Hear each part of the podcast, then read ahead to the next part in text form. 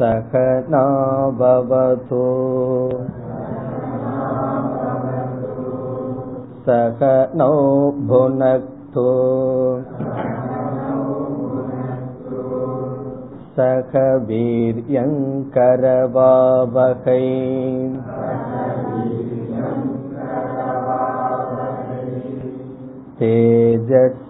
मा बधितमस्तु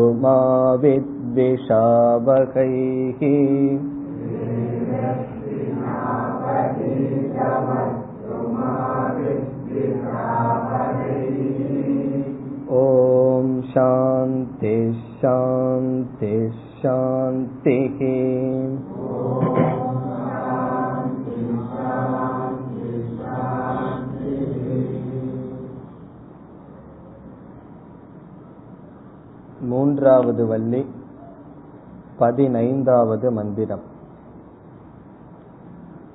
अशब्दमस्पर्शमरूपमव्ययम्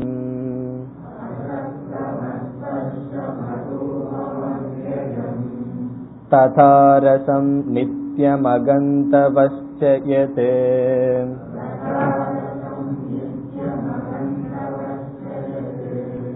अनात्यनन्तं महतः परं ध्रुवम्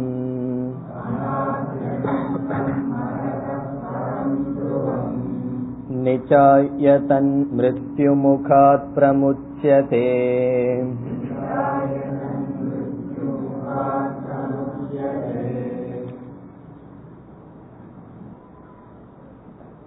நிதித்தியாசனம்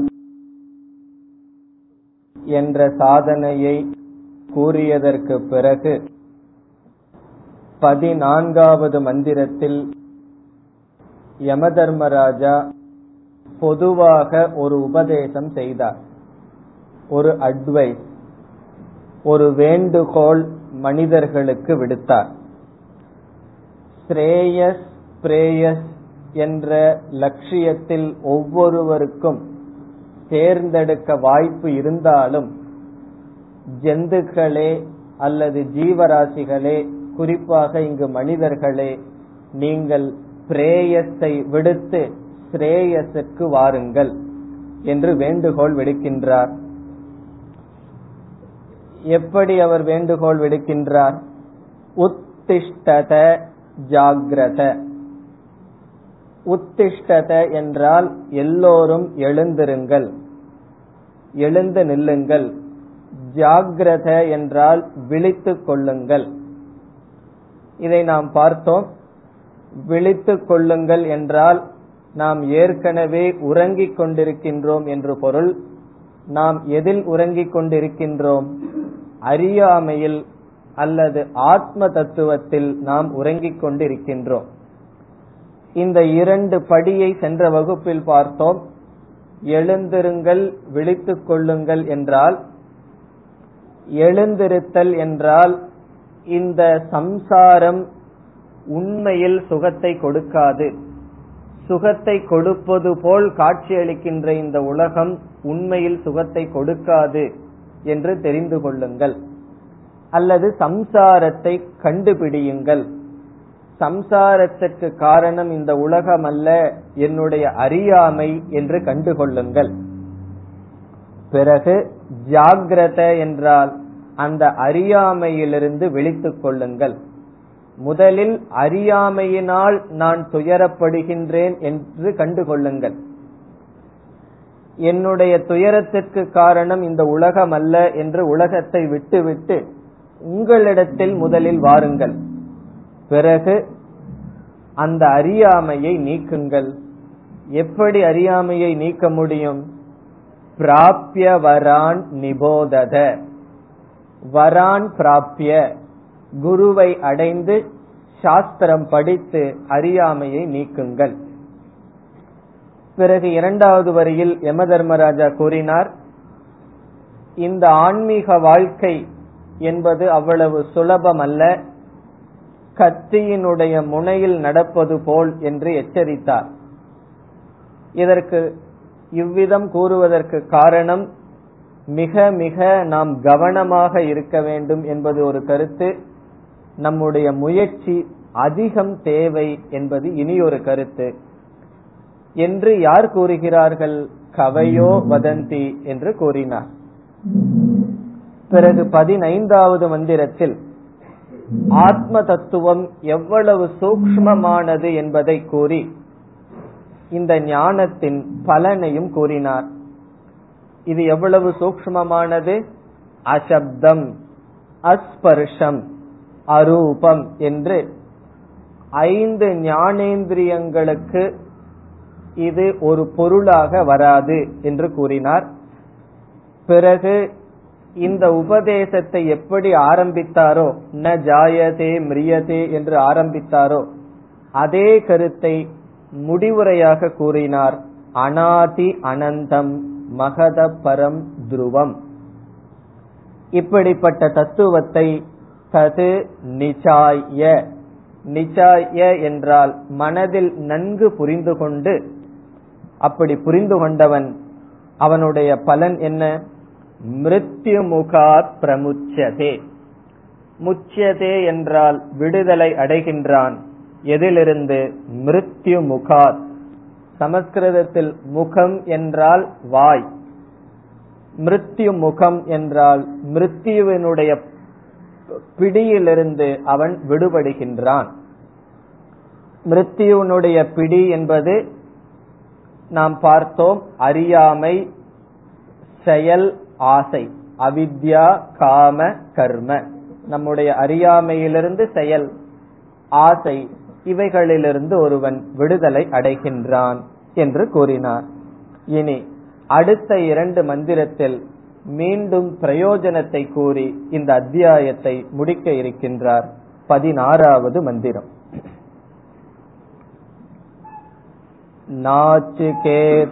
நாச்சிகேதமுபாக்கியானம்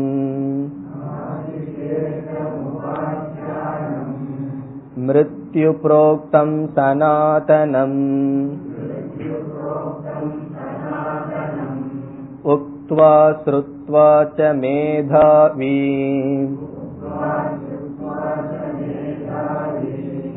ब्रह्मलोके महीयते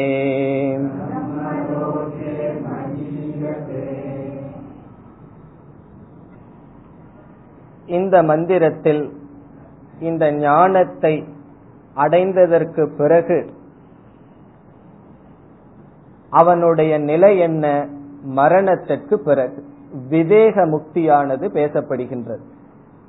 நிச்சாய தன் மிருத்யுமுகாத் பிரமுச்சதே என்று ஜீவன் முக்தி பேசப்பட்டது. உயிரோடு இருக்கும் பொழுதே அறியாமை ஆசை செயல் பந்தம் இவைகளிலிருந்து விடுபடுகின்றான் என்று கூறப்பட்டது. அவன் இறந்ததற்கு பிறகு பிராரப்த கர்மத்தினுடைய முடிவில் அவன் என்ன செய்கின்றான்? எங்கு செல்கின்றான்? அல்லது அவனுடைய நிலை என்ன என்று கூறப்படுகின்றது. முதல் சொல் நாச்சிகேதம். நாச்சிகேதம் என்றால் நச்சிகேதனால் அடையப்பட்டது. நாச்சிகேதம் என்றால் நச்சிகேதனால் அடையப்பட்டது. இந்த வார்த்தை நச்சிகேதனை குறிக்கவில்லை. நச்சிகேதனால் அடையப்பட்ட ஞானம் இங்கு நாச்சிகேதம் என்று சொல்லப்படுகிறது. நச்சுக்கேதனால் எது அடையப்படுகிறதோ அது நாச்சிகேதம் எது அடையப்பட்டது? இந்த ஞானம் இந்த மூன்று வள்ளியில் எந்த அறிவானது நச்சிகேதனால் அடையப்பட்டதோ அதை இங்கு நாச்சிகேதம் என்ன அது? உபாக்கியானம். உபாக்கியானம் என்றால் சாதாரணமாக கதை என்று ஒரு பொருள் உண்டு. இந்த இடத்தில் உபாக்கியானம் என்றால் தத்துவம். நச்சிகேதனால் அடையப்பட்ட முன் சொன்ன இந்த மூன்று வள்ளியில் உள்ள தத்துவங்கள். உபதேசம் என்றும் பொருள் கொள்ளலாம். உபாக்கியானம் என்றால் உபதேசம். நச்சிகேதனினால் அடையப்பட்ட உபதேசம் என்று பொருள். நச்சிகேதனால் அடையப்பட்ட இந்த உபதேசத்தை இந்த டீச்சிங் உபதேசத்தை.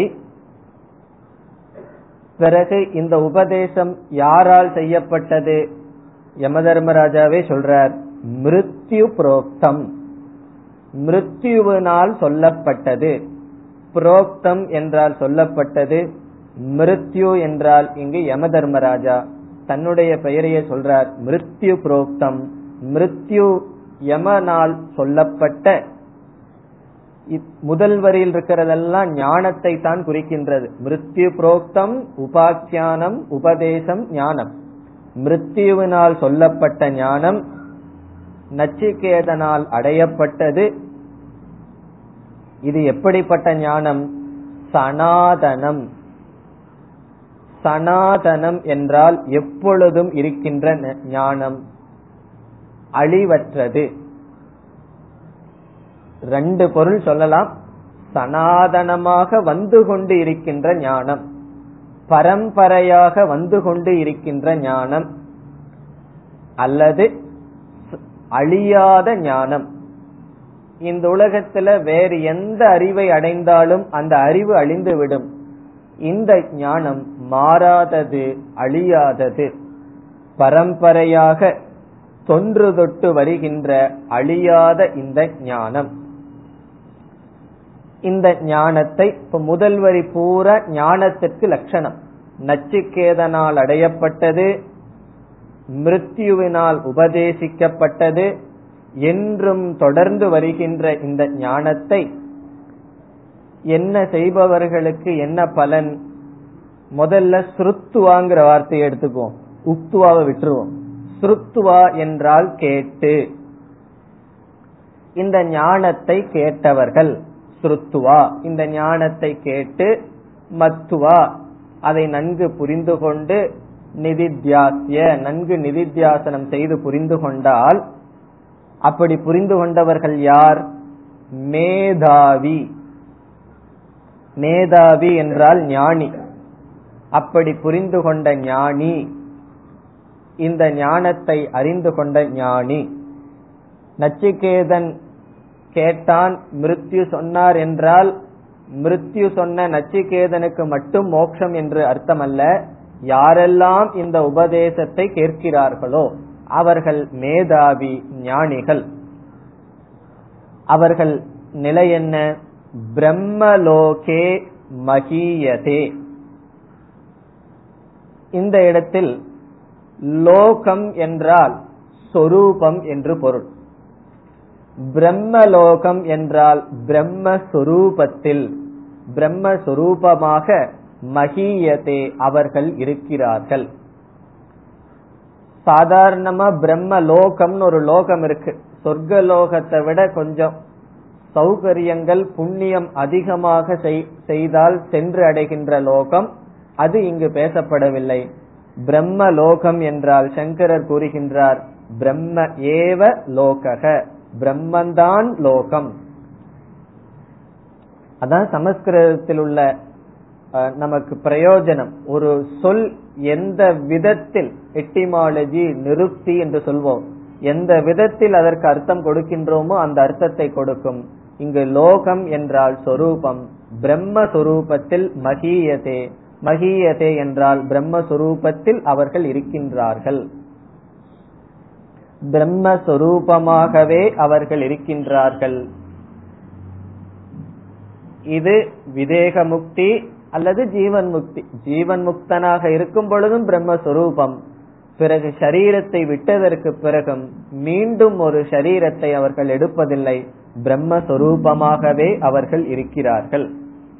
யார் இதை கேட்டவர்கள்? பிறகு முதல் சொல் இரண்டாவது வரியில உக்துவாச்ச. உக்துவா என்றால் இதை உபதேசிப்பவர்களும் இதை கேட்டவர்களும் இதை உபதேசம் செய்பவர்களும் பிரம்மலோகத்தில் பிரம்மஸ்வரூபமாகவே இருக்கின்றார்கள். இந்த ஞானத்தை அடையணும்னா கேட்கணுமா அல்லது சொல்லணுமாங்கிற கேள்விக்கெல்லாம் இடமில்லை. கேட்டு ஞானத்தை அடைய வேண்டும். கேட்டதற்கு பிறகு யாருக்காவது நான் சொன்னாதான் முக்தியா அப்படிங்கறதும் கிடையாது. சாஸ்திரம் படிக்கும்போது நம்முடைய கவனம் சொல்றதுக்காக படிக்க கூட இத நான் வந்து நல்லா படிச்சுட்டு நாலு பேர்த்துக்கு போய் எடுத்து சொல்லுவேன்னு படிக்கவே கூட. முதல்ல இத நமக்காக படிக்கிறோம். படித்து முடித்ததற்கு பிறகு யாராவது கேட்டா சொல்லலாம். நமக்கு சொல்ல தெரியலையே அப்படின்னா ஞானம் நமக்கு இல்லைன்னு அர்த்தம் இல்ல. சில பேர்த்துக்கு அது ஒரு கவலை. எனக்கு புரிஞ்சிடுது மத்தவங்களுக்கு புரிய வைக்க தெரியாதுன்னா. சௌகரியம் அது. நம்மளை சுத்தி யார் இருக்க மாட்டாங்க. சந்தோஷமா நம்ம பாட்டுக்கு நிதித்தியாசனம் பண்ணிட்டு இருக்கலாம். ஆகவே இது மத்தவங்களுக்கு சொல்லணுங்கிறதுல தாத்பரியமே கிடையாது. நம்ம படிக்கிறது நமக்காக. ஆத்மார்த்தம். நம்மளுடைய மோட்சத்துக்காக படிக்கிறோம். அது சொல்றதுக்காக படிச்சோம் அப்படின்னா அது ஒரு கதை சொல்ற மாதிரி ஆயிரும்.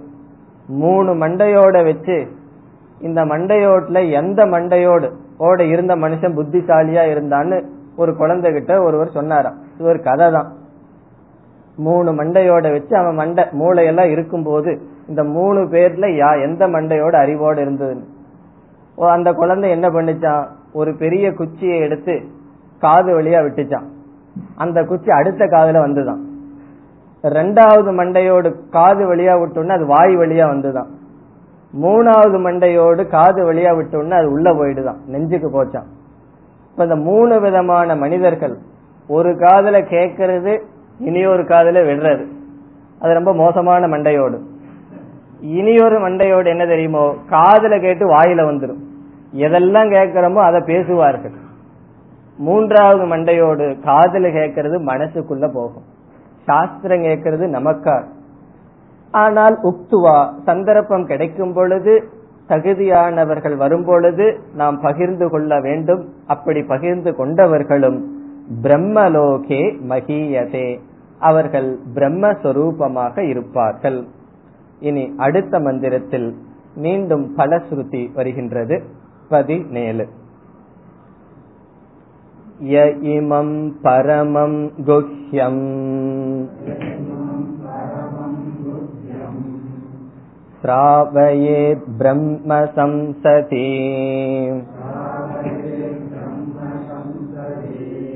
प्रयतश्राद्धकाले वा। तदानन्त्याय कल्पते। तदानन्त्याय कल्पत इति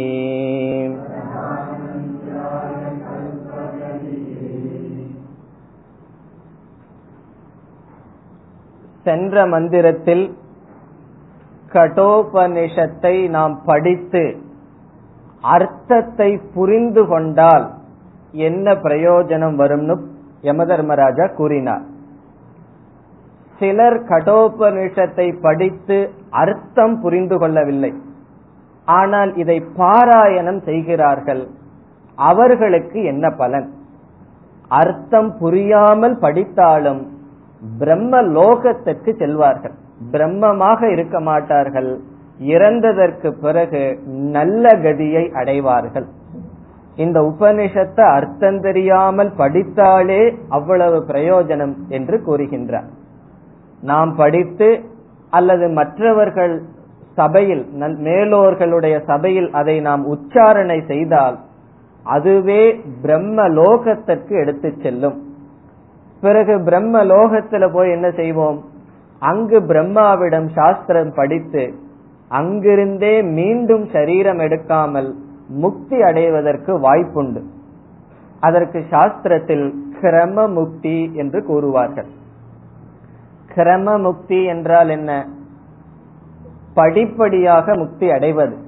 வைராகியம் முதலிய சாதனைகள் இங்கு இல்லாமல் விவேகம் முதலிய சாதனைகள் பூர்ணமாக இல்லாமல் இந்த கடோபனிஷத்தில் சொன்ன அறிவு புரியவில்லை அறிவு ஏற்படவில்லை என்றால் அதை படித்து அல்லது ஓதுவதனுடைய பலனே பிரம்மலோகத்திற்கு செல்வார்கள்.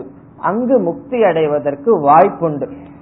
பிரம்மலோகத்துக்கு போறவங்க எல்லாம் முக்தி அடைவாங்கன்னு இல்லை.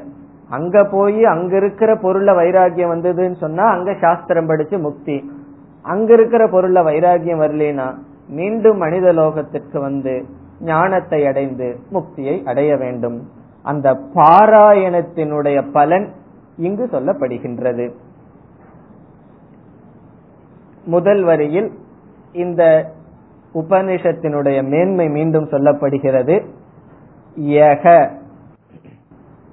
யக என்றால் யாரொருவன்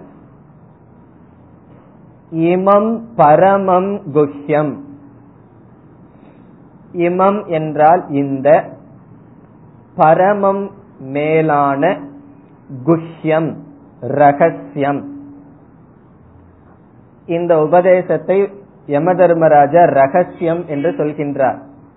ரகசியம் ஏன் ரகசியம்? பலமுறை நம்ம பார்த்தோம். ரகசியம்னு சொன்னா யாருக்கும் தெரியாம இருக்குதுன்னு சொல்றது. இது பரமம் குஹ்யம். சொன்னாலும் புரியாமல் இருக்கின்றது. ஆகவே பரமம் குஹ்யம். இத போய் ஒருவரிடம் நம்ம சொன்னாலும் அது ரகசியமாகவே இருக்கின்றது. ரகசியம்னு சொல்ற இடங்கள்ல எல்லாம் சங்கரர் வந்து மிக மிக மேலானது அப்படின்னு சொல்ற. ஒரு பொருள் வந்து நம்ம நல்லா பாதுகாப்பா வச்சிருந்தோம் அப்படின்னா எதை பாதுகாப்பா வச்சிருப்போம்? இப்ப வீட்டுல வந்து சுத்தம் படுத்துறதுக்கு ஒரு கருவி இருக்கு. அதை போய் பீராவில லாக்கருக்குள்ளேயா வச்சிருப்போம். பாது மேலான பொருளை ரொம்ப பாதுகாப்பா வச்சிருப்போம். குஹ்யமா ரகசியமா வச்சிருப்போம். அதனுடைய வேல்யூ மிக மிக உயர்ந்தது என்பதை காட்டுகின்றது. குஹ்யம். இந்த ரகசியமான பிரம்ம வித்தியை அர்த்தம் தெரிந்து சொன்னால் பிரம்மலோகம். அர்த்தம் தெரியாமல் ஸ்ராவயேத். ஸ்ராவயேத் என்றால் மற்றவர்கள் கேட்கும்படி பாராயணம் செய்தால். ஸ்ராவயேத். மற்றவர்களை கேட்க வைத்தால். மற்றவர்களை கேட்க வைக்கும் பொழுது நம்மளும் சொல்லித்தான் ஆகணும். நம்ம சொல்லாம மற்றவர்களை கேட்க வைக்க முடியவில்லையே. ஆகவே நம் பாராயணம் செய்தால் சிராவையே நம்ம எங்கு பாராயணம் செய்ய வேண்டும்? பிரம்ம சம்சதி. பிரம்ம என்றால் இந்த இடத்தில் பிராமணர்கள். சம்சதி என்றால் சபை. பிராமணர்கள் நிறைந்த சபையில் பாராயணம் செய்தால் சிராவையே அவர்கள் கேட்கும்படி பாராயணம் செய்தால். பிரம்மங்கிற சொல்லுக்கு பல பொருள் உண்டு. இந்த இடத்துல பிராமணன் பொருள். பிராமணர்கள் இருக்கின்ற சபையில் இதனுடைய பொருள் யாகங்கள் யஜ்யங்கள் முதலியவைகள் செய்து கொண்டிருக்கும் பொழுது இடையில கொஞ்சம் கேப் வரும். அந்த நேரத்தில் என்ன செய்வார்கள் என்றால் இந்த மாதிரி புராண பாராயணம் வேத பாராயணம் செய்வார்கள். இந்த கல்யாண வீட்டுல போறோம் அந்த முகூர்த்தம் நடந்து கொஞ்ச நேரம் ஆகும் சாப்பிடுறதுக்கு. அது வரைக்கும் என்ன செய்வார்கள்? ஏதாவது இந்த மியூசிக் பார்ட்டி ஏதாவது போடுவார்கள். இல்ல அப்படின்னா அரட்டை அடிப்பார்கள். அந்த மாதிரி ஒரு யாகத்துக்கும் இனி ஒரு யாகத்துக்கும் இடையில ஒரு காலம் இருந்ததுன்னு வச்சுக்கோ. அந்த காலத்துல மனம் சிதறடிக்க கூடாதுன்னு சொல்லி நம்மளுடைய சம்பிரதாயத்தில் பாராயணம் வைத்துக் கொள்வார்கள். அல்லது சாப்பிடும் பொழுதும் சங்கரர் அப்படியே எழுதுறார் பிராமணர்கள் சாப்பிடும் பொழுதும் பாராயணம் செய்ய வேண்டும் சொல்லி. அவர்களெல்லாம் சாப்பிட்டு இருக்கும் பொழுதும் கூட இதை பாராயணம் செய்யலாம். இவ்விதம் பிரம்ம சம்சதி பிராமணர்கள் நிறைந்த சபையில் அதை பாராயணம் செய்தால். இந்த பாராயணம் செய்பவர்கள் எப்படி இருக்க வேண்டும்? பிரயதக. இரண்டாவது வரியில் முதல் சொல் பிரயதக என்றால் சுத்தமாக இருக்க வேண்டும். சுச்சி பூத்வா பிரயதக. தன்னை தூய்மைப்படுத்தி சரீரம் மனம் சூழ்நிலை இவைகளையெல்லாம் தூய்மைப்படுத்தி உபதே இதை பாராயணம் செய்ய வேண்டும்.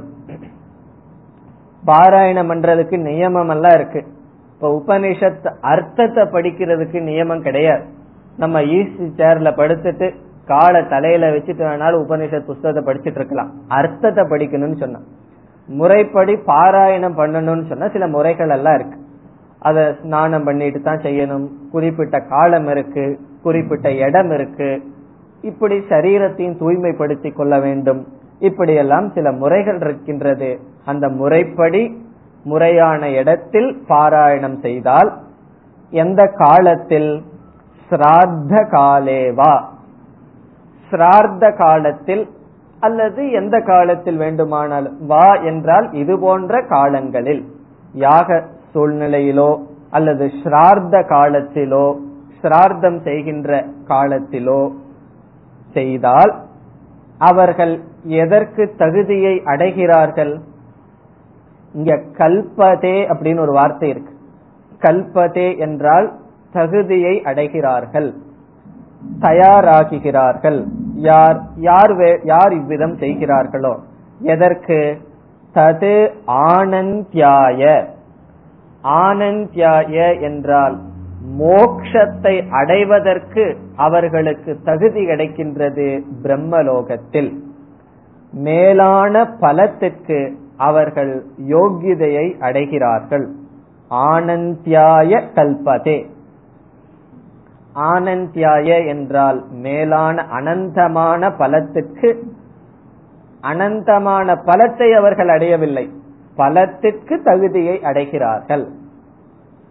இந்த ஜென்மத்திலேயே அடையலாம் அல்லது பிரம்மலோகத்திற்கு சென்றும் அவர்கள் அடையலாம். இதனுடைய சாரம் என்ன? இந்த உபனிஷத்தை அர்த்தம் தெரியாம படிச்சாலும் நமக்கு மன தூய்மை என்ற பிரயோஜனம் வரும். எனக்கு புரியலையேன்னு சொன்னா நம்ம விட்டு போக வேண்டாம். புரியா விட்டாலும் கூட இதனுடைய பிரயோஜனம் நமக்கு வரும். அதுதான் உபனிஷத் படிப்பினுடைய சிறப்பு. பிறகு இறுதியில் மீண்டும் தத் ஆனந்தியாய கல்பதே இதி என்று இரண்டு முறை கூறுவது இந்த அத்தியாயத்தினுடைய முடிவை குறிக்கின்றது. அந்த காலத்தில எல்லாம் வேதம் எப்படி வந்ததுன்னா புஸ்தகமா வரல. அது சப்த ரூபமா வந்தது.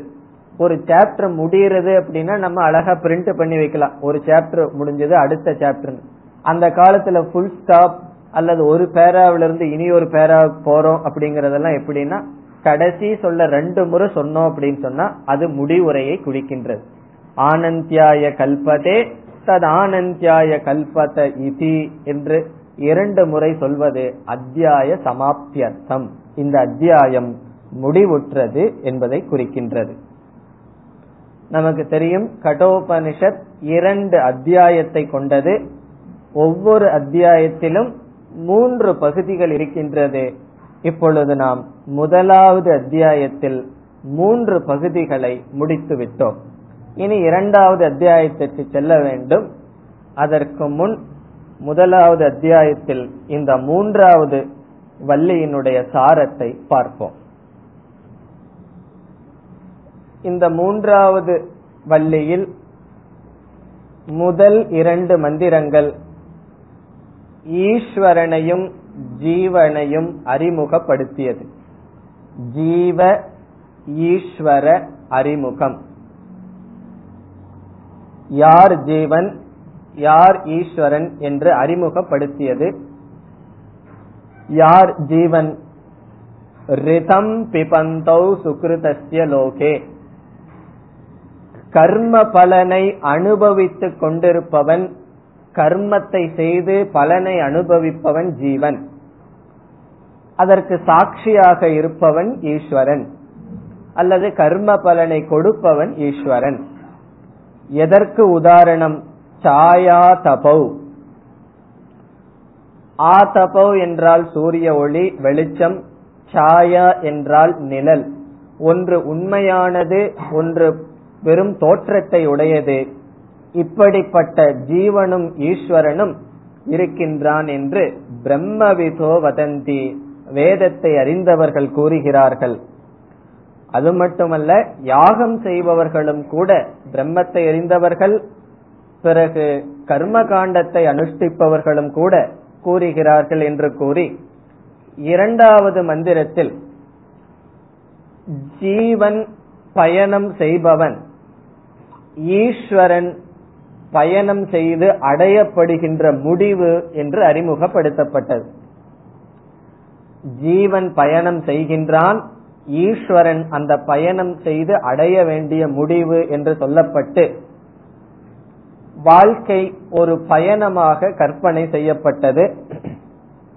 மூன்றாவது மந்திரத்திலிருந்து ஒன்பதாவது மந்திரம் வரை அந்த கருத்து சென்றது. ரத கல்பனா. வாழ்க்கை ஒரு பயணம். வாழ்க்கை பயணம் என்றால் நாம் எதில் பயணம் செய்கின்றோம்? ரதத்தை உதாரணமாக சொல்லப்பட்டு இந்த ஷரீரம் ரதம் என்று சொல்லப்பட்டது. குதிரைகள் இந்திரியங்கள் மனம் கடிவாளம் புத்தியானது சாரதி என்றெல்லாம் நாம் ஆறு விதமான ஒற்றுமைகளை பார்த்தோம். அதெல்லாம் உங்களுடைய நோட்ஸ்ல அழகா இருக்கும். கொஞ்ச நாள் திருப்பி திருப்பி படிச்சா மனசுக்கும் வந்துடும் இந்த ஆறு விதமான ஒற்றுமைகளிலிருந்து அல்லது இந்த ரத கல்பனையிலிருந்து உபனிஷத் கூற வருகின்ற கருத்து என்ன? முக்கியமா மூன்று சாதனைகள் கூறப்பட்டதாக பார்த்தோம்.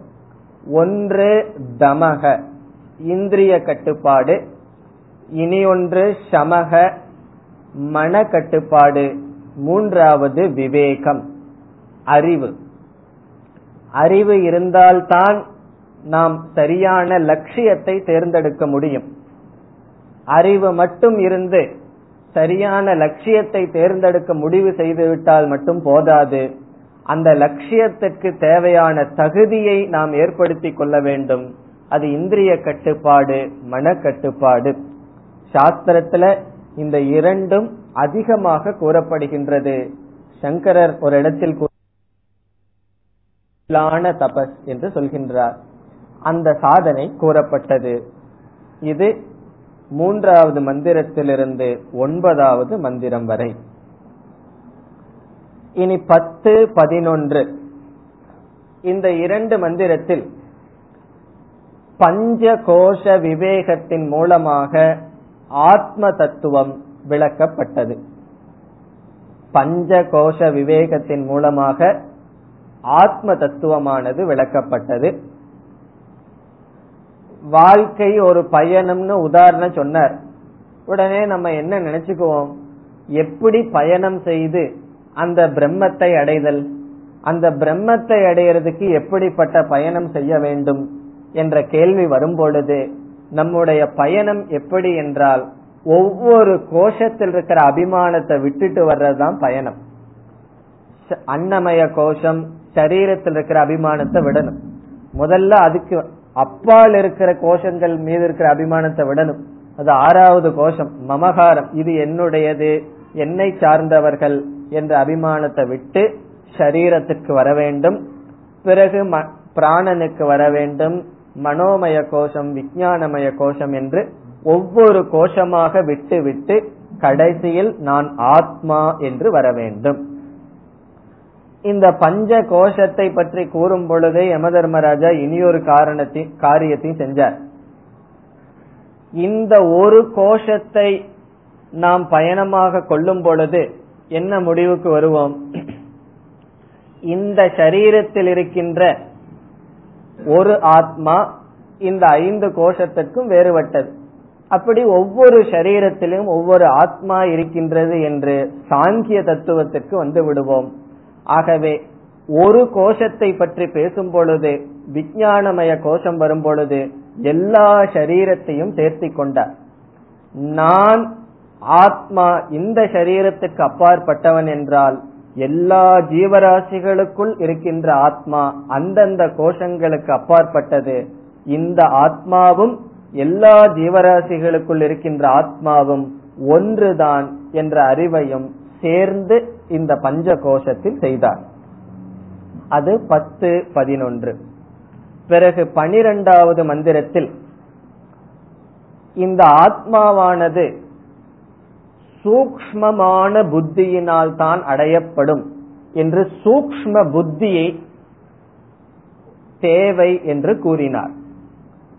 அக்ரயா சூக்மயா புத்தியா சூக்மதர்ஷிபிகி திருஷ்யத்தேன்னு சொன்னார். எல்லாம் சூக்மம் சூக்மம்னே வார்த்தையை பயன்படுத்தினார்.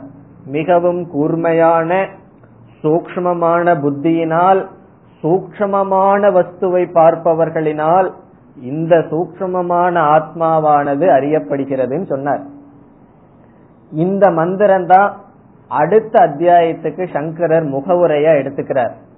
அடுத்த அத்தியாயத்தினுடைய முகவுரையை கொடுக்கும் பொழுது இந்த மந்திரத்தை சொல்லி இந்த மந்திரத்தோட சம்பந்தப்படுத்துறார். அது என்ன சம்பந்தப்படுத்துறாருன்னு அங்க பார்ப்போம். அடுத்த அத்தியாயத்தினுடைய ஆரம்பத்தில் பார்ப்போம்.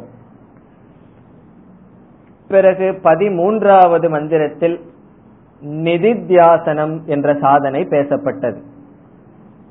சிரவணத்தை முடித்து மனநத்தை முடித்து நிதித்தியாசனம் என்ற சாதனை. இதையும் நாம் விளக்கமாக பார்த்தோம். அறியாமையினால் நாம் சம்சாரியாக நடந்து கொள்வது ஒரு காலம். அறிந்தும் சம்சாரியாக நாம் நடந்து கொண்டால் அதற்கு காரணம் விபரீத பாவனை.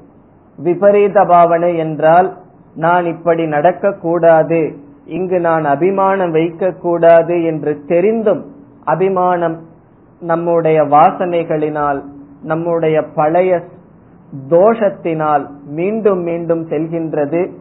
அதை நீக்குவதற்காக இதே பஞ்ச கோஷ விவேகத்தை சாஸ்திரத்தில் கேட்டால் மட்டும் போதாது நாம் ஆழ்ந்து அமர்ந்து ஒவ்வொரு கோஷமாக நாம் மனதில் விடுபட்டு ஆத்மாவுக்கு வர வேண்டும். எச்சே துவாங் மனசி பிராஜ்யக அதாவது ஸ்தூலத்திலிருந்து சூக்ஷமமாக வர வேண்டும். எப்பொழுதுமே நம்ம அப்படித்தான் செய்வோம். முதல்ல வந்து வாயில கட்டுப்பாடு இல்லைன்னு வச்சுக்குவோம். சாப்பிடுற விஷயத்துல. அப்ப நம்ம என்ன பண்ணுவோம்? சரி நாம் குறைவாக சாப்பிட வேண்டும் சொன்னா அது முடியாது. அளவா இருக்கிறதுங்கிறது ரொம்ப கஷ்டம். ரெண்டு எக்ஸ்ட்ரீமா இருக்கிறது ரொம்ப சுலபம். பேசாம சாப்பிடாமையே இருக்கிறது சௌரியம். அல்லது நல்லா சாப்பிட்டு இருக்கிறது முடியும். ஆனா பிளேட்ல அமர்ந்து அளவா சாப்பிடுறது கஷ்டம்.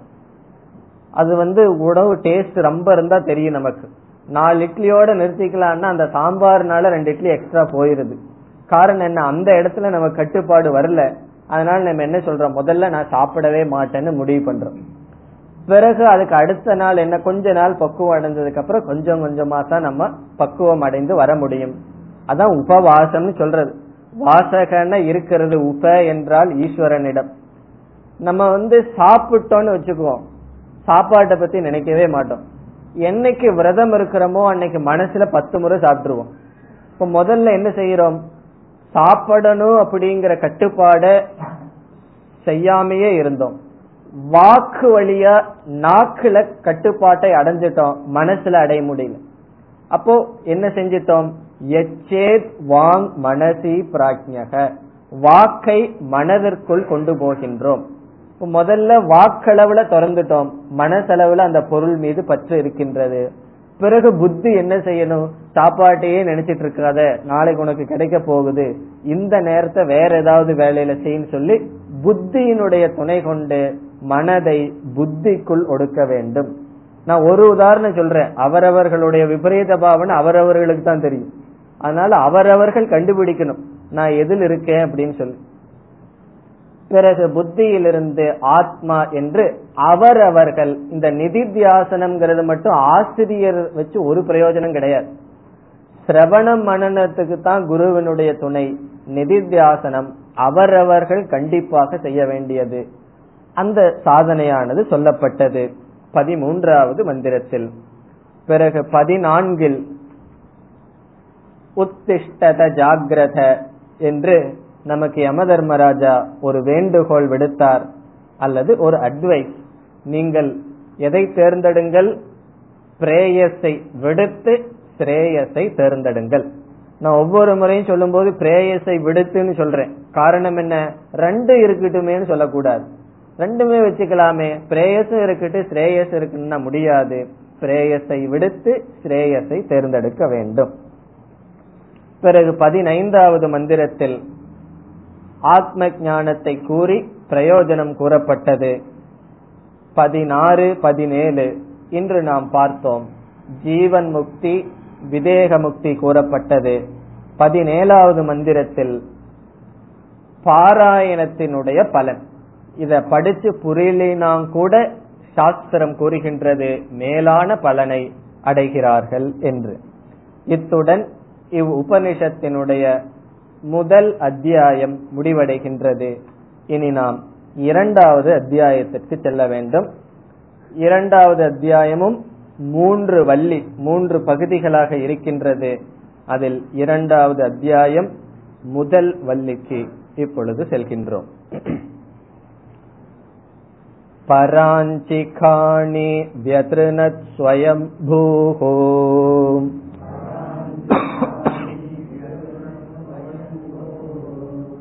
तस्मात् पराङ् पश्यति नान्तरात्मन्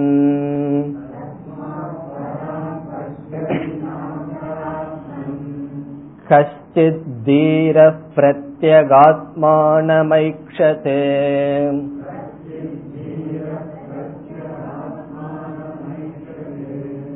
आवृत्तचक्षुरमृतत्वमिच्छन्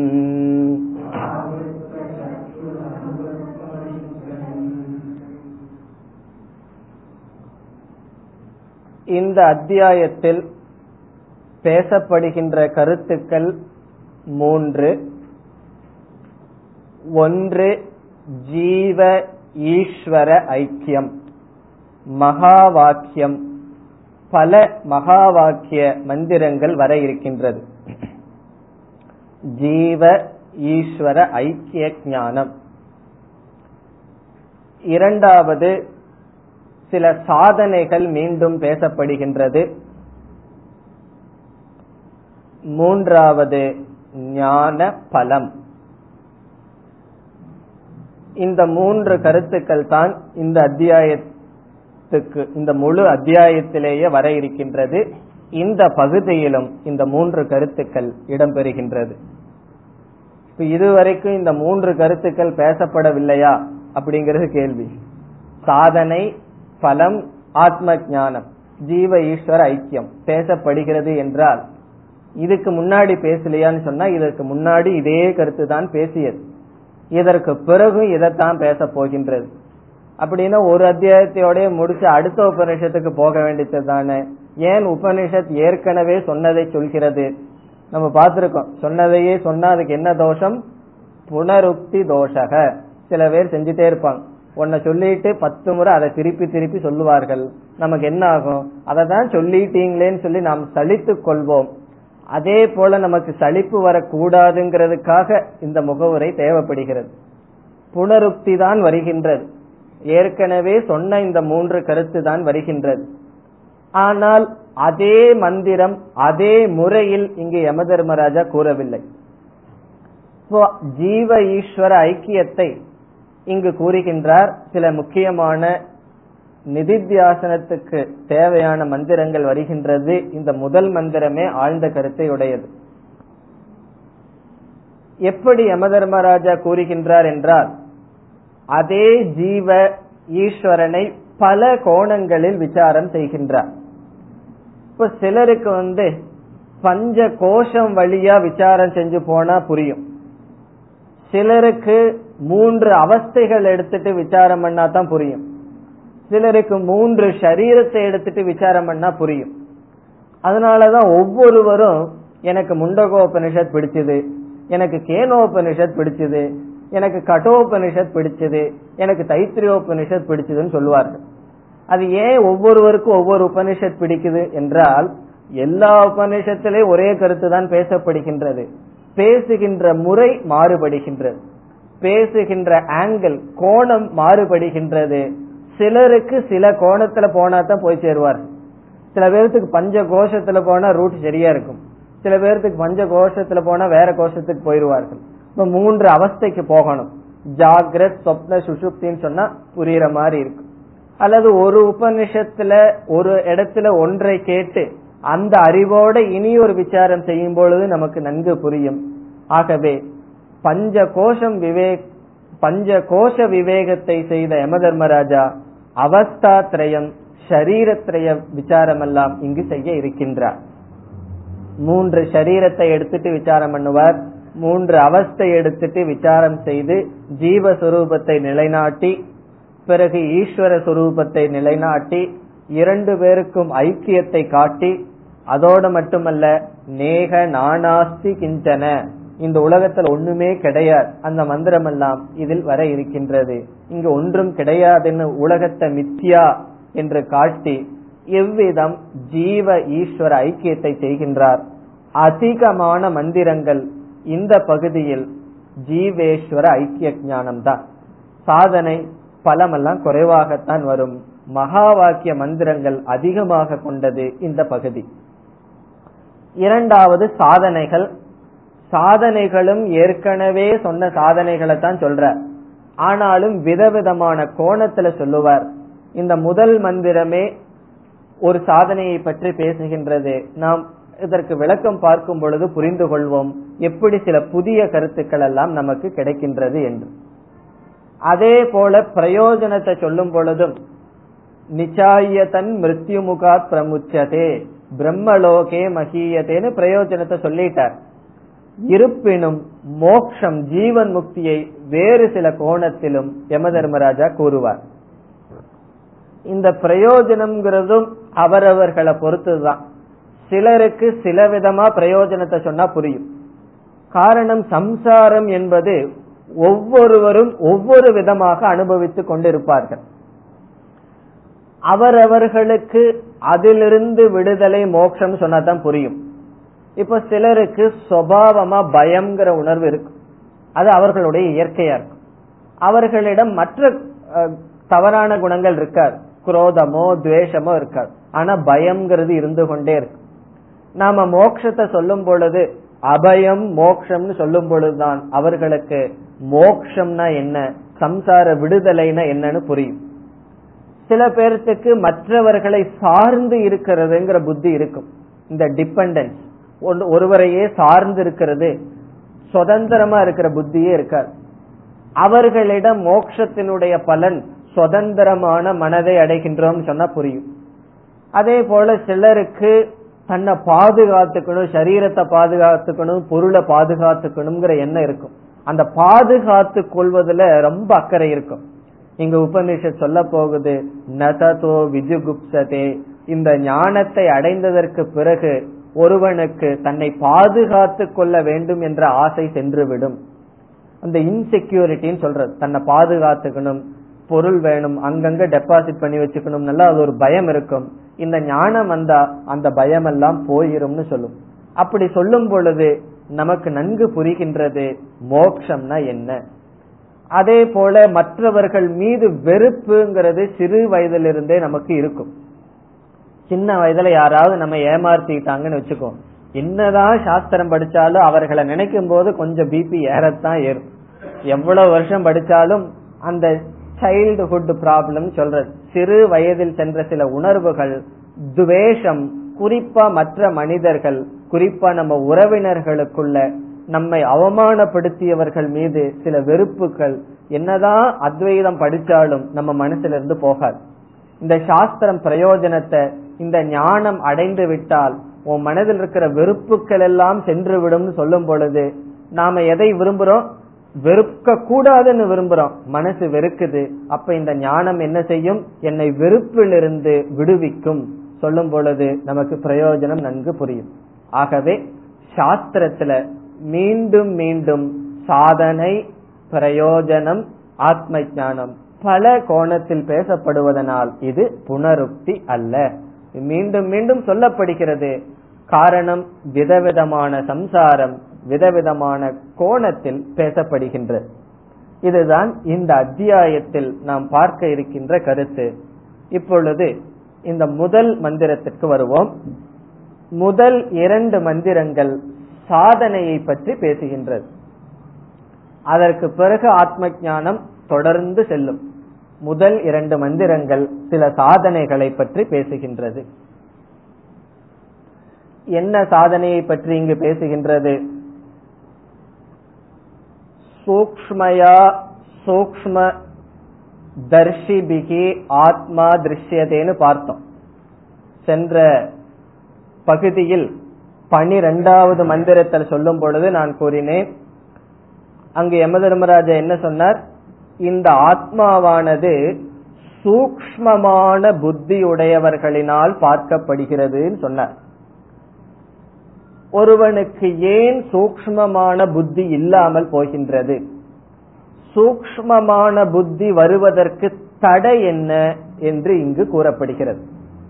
அந்த தடையை தெரிந்தால்தான் தடையை நீக்கி நாம் சூக்மமான புத்தியை அடைய முடியும். இவ்விதம்தான் சங்கரர் இந்த அத்தியாயத்தை அறிமுகப்படுத்துகின்றார். சூக்மமான புத்தியினாலதான் ஆத்மா பார்க்கப்படும் சொல்லப்பட்டது. இந்த சூக்மமான புத்தியை அடைவதற்கு எது நமக்கு தடையாக இருக்கின்றது? அந்த தடைகளை நாம் தெரிந்து கொண்டால் அந்த தடைகளை நீக்குவதன் மூலம் எதை அடைவோம்? சூக்மமான புத்தியை அடைவோம். சூக்மமான புத்தியை அடைந்துவிட்டால் ஞானம் மிக மிக சுலபமாக அடையப்படும். ஆகவே நமக்கு சூக்மமான புத்தியை இழப்பதற்கு மனோ பலத்தை இழப்பதற்கு என்ன காரணம் என்பது முதலில் இங்கு கூறப்படுகின்றது. என்ன காரணம்? இப்பொழுது ஸ்லோகத்திற்குள் செல்லலாம். பராஞ்சி காணி வியத்ருணத் ஸ்வயம் பூகு காணி என்றால் இந்திரியங்கள். காணி என்றால் இந்திரியங்கள். இந்திரியங்கள் என்றால் இங்கு ஞானேந்திரியங்கள். காது கண் மூக்கு தோல் நாக்கு இந்த மெய்வாய் கண் மூக்கு செவி என்கின்ற ஐந்து ஞானேந்திரியங்கள் காணி என்று சொல்லப்படுகிறது. இங்கு யமதர்மராஜா கூறுகின்றார் ஈஸ்வரன் இந்த ஐந்து இந்திரியங்களை எப்படி படைத்துள்ளார்? பகவானே எப்படி படைத்துள்ளார் என்றால் முதல் சொல் பராஞ்சி. பராஞ்சி என்றால் வெளி விஷய வெளி விஷயத்தில் செல்வதாக வெளி விஷயத்தை அறிவதாக வெளி விஷயத்தை நோக்கியே செல்வதாக. ஸ்வயம்பூகு ஸ்வயம்பூகுன ஈஸ்வரன் இந்த இந்திரியங்களை படைத்துள்ளார். நம்முடைய இந்திரியங்கள் எப்படி படைக்கப்பட்டுள்ளது என்றால் வெளி விஷயங்களை நோக்கியே செல்வதாக இது படைக்கப்பட்டுள்ளது.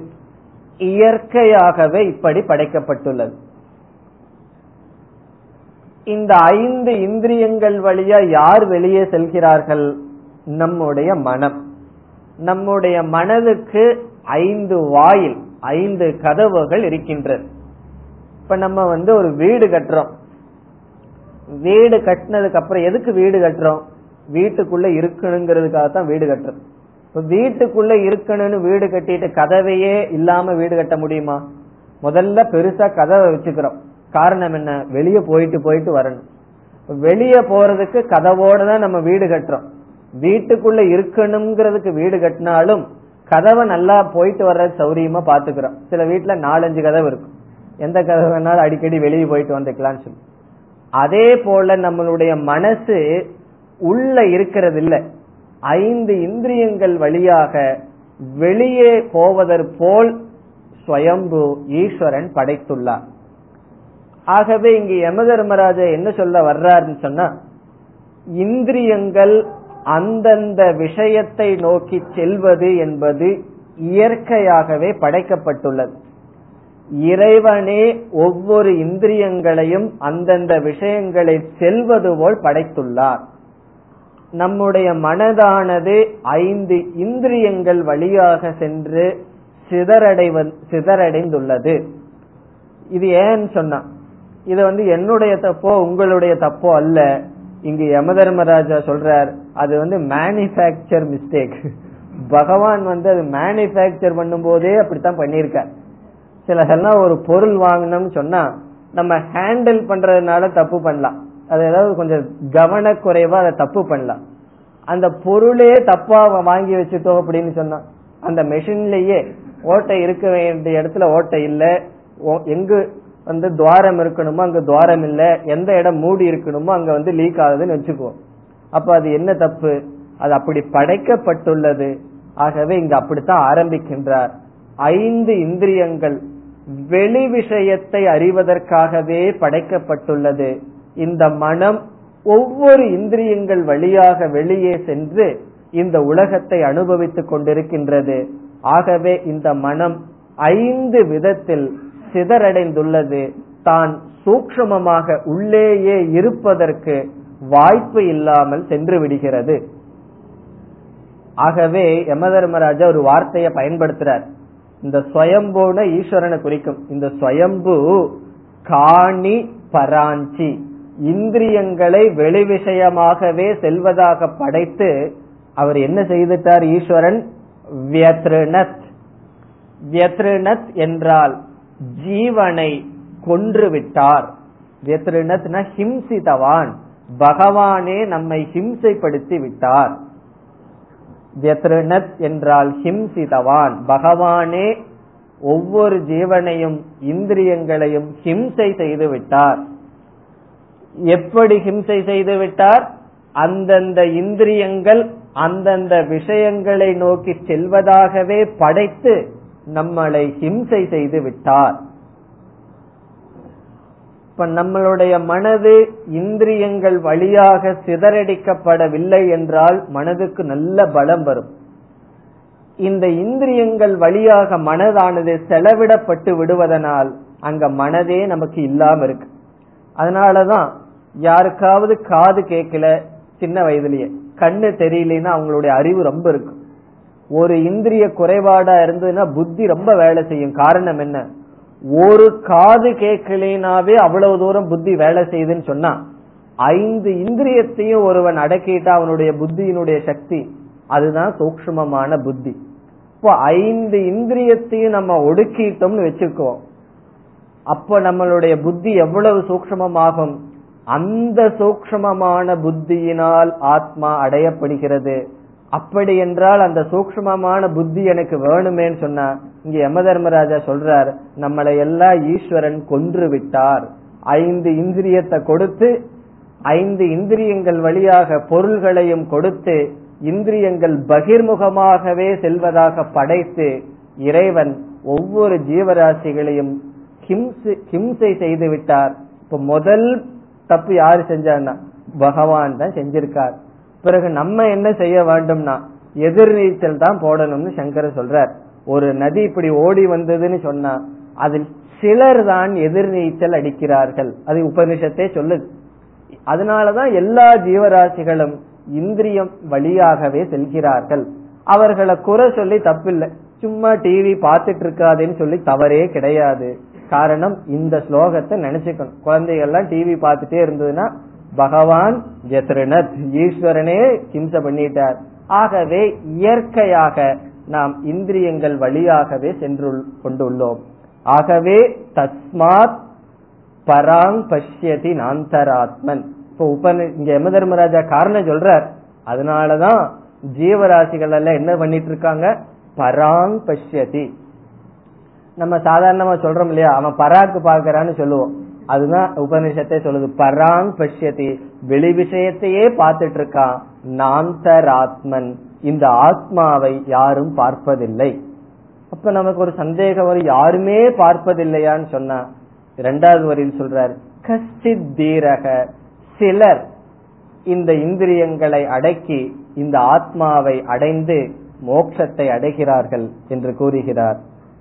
மேலும் அடுத்த வகுப்பில் பார்ப்போம் ॐ पूर्णमधपूर्णमिधम् पूर्णात् पूर्णमुदच्छते पूर्णस्य पूर्णमादाय पूर्णमेवावशिष्यते ॐ शान्ति शान्ति शान्तिः